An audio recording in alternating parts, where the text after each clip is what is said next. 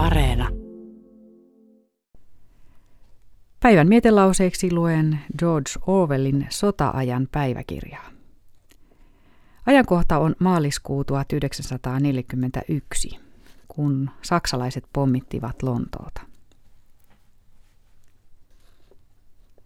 Avuttomuuden tunne kasvaa kaikissa.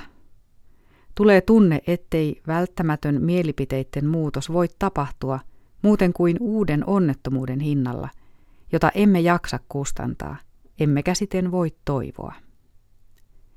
Pahinta on, että nyt edessä olevasta kriisistä tulee nälkäkriisi, jollaisesta Englannin kansalla ei oikeastaan ole mitään kokemuksia.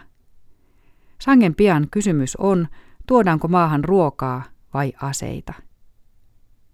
Armeliaasti pahin vaihe on käsillä kesäkuukausina, mutta tulee olemaan pirullisen vaikeaa saada ihmiset kestämään nälkää, kun sodalla ei ole minkäänlaista tarkoitusta sikäli kuin he ymmärtävät, ja kun rikkaat käyttäytyvät edelleen juuri samalla tavalla kuin ennenkin, kuten tietysti tapahtuu, ellei heihin kohdisteta pakkotoimia. Joku kommunisti tai mustapaita – on kirjoittanut seinään iskulauseen Etelä-Lontoossa. Juustoa, ei Churchillia. Jo oli typerä iskulause. Se oli näiden ihmisten psykologisen tietämättömyyden yhteenveto, kun he eivät vieläkään tajunneet, että jotkut ihmiset ovat valmiita kuolemaan Churchillin puolesta, mutta kukaan ei juuston.